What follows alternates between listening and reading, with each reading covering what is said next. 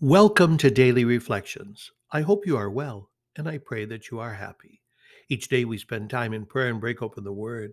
I'm Father John, and this podcast is meant to, to guide us, to challenge us, to help us to grow in our relationship with Jesus and with one another. You are a blessing, you're a gift. God loves you so very much. And I just want to thank you for joining me today on this Tuesday of the 33rd week in Ordinary Time. And we begin with Psalm 15, verse 2 to 3, 3 to 4, 5. I will seat the victor beside me on my throne. Together, I will seat the victor beside me on my throne. He who walks blamelessly and does justice, who thinks the truth in his heart and slanders not with his tongue who harms not his fellow man, nor takes up a reproach against his neighbor, by whom the reprobate is despised, while he honors those who fear the Lord, who lends not his money at usury, and accepts no bribe against the innocent. He who does these things shall never be disturbed. I will seat the victor beside me on my throne. Together, I will seat the victor beside me on my throne. Our gospel for today is taken from Luke chapter 19, verse 1 to 10. At that time, Jesus came to Jericho and intended to pass through the town. Now, a man there named Zacchaeus, who was a chief tax collector and also a wealthy man, was seeking to see who Jesus was. But he could not see him because of the crowd, for he was short in stature. So he ran ahead and climbed a sycamore tree in order to see Jesus, who was about to pass that way. When he reached the place, Jesus looked up and said, Zacchaeus, come down quickly, for today I must stay at your house. And he came down quickly and received him with joy. When they saw this, they began to grumble, saying, He has gone to stay at the house of a sinner. But Zacchaeus stood there and said to the Lord, Behold, Half of my possessions, Lord, I shall give to the poor. And if I have extorted anything from anyone, I shall repay it four times over. And Jesus said to him, Today salvation has come to this house, because this man too is a descendant of Abraham. For the Son of Man has come to seek and to save what was lost.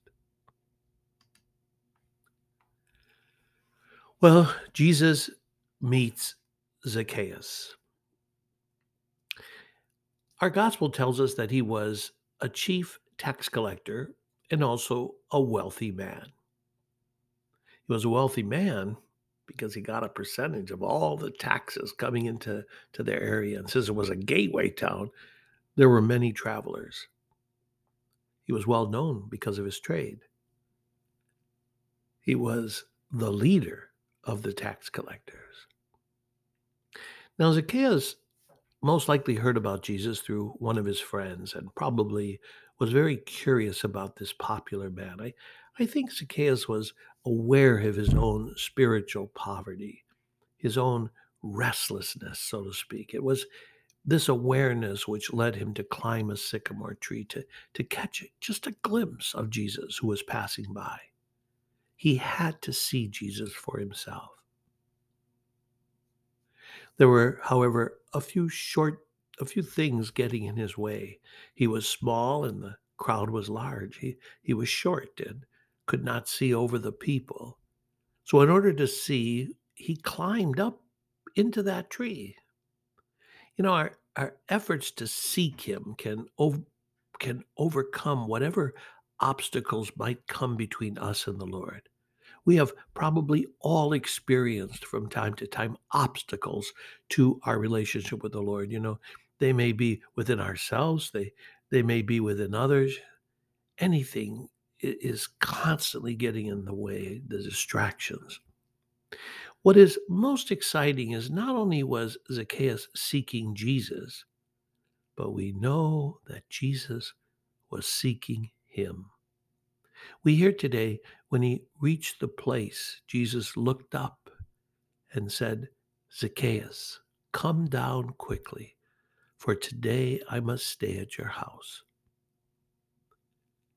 He could have just waved up in the tree, but there was much more to it. Zacchaeus was on a quest to find Jesus, but Jesus was really on a quest to find Zacchaeus. In this encounter, Jesus took the initiative to engage Zacchaeus in a personal encounter. You know, Jesus looks up and he calls him by name. He didn't say, Hey, you up in the tree.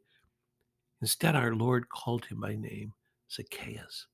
This is yet really another example of Jesus who knows each of our names personally. Jesus found Zacchaeus, and it's so apparent that Jesus goes after the lost sheep. And when he finds it, he puts it on his shoulders. He lifts him up, he lifts her up. Doesn't put you or I in a tree, but on his shoulders. And when Jesus said to Zacchaeus, I must stay at your house, he came to, to set him free and to show him the way, to give him the truth, to fill him with life. And so Zacchaeus hurries down the tree and receives him into his home with joy. This is, I think, the beginning of his conversion. Zacchaeus stood there and said to the Lord, Behold, half of my possessions, Lord, I shall give to the poor. And if I have extorted anything from anyone, I shall repay it four times over. That's unbelievable.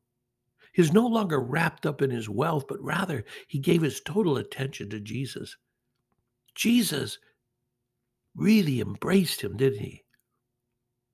Now, just as Jesus sees Zacchaeus, he sees you and, and he knows you.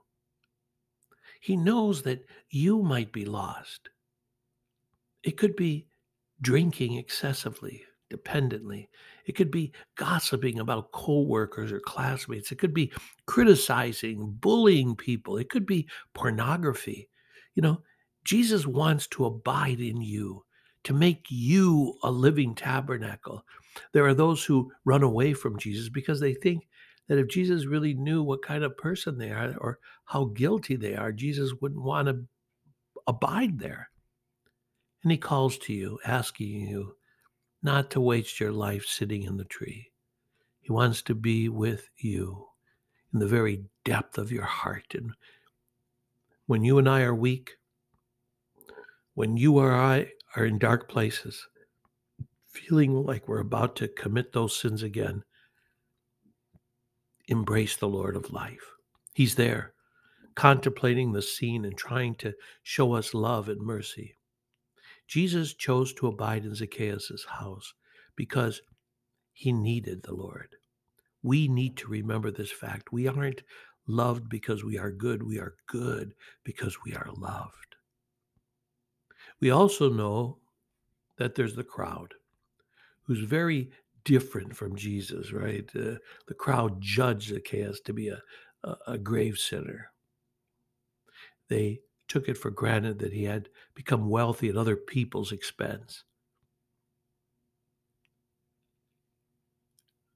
This unexpected initiative that Jesus took towards Zacchaeus that was so much at odds with how the crowd regarded him. And if the crowd saw Zacchaeus as a terrible person, Jesus saw him as lost.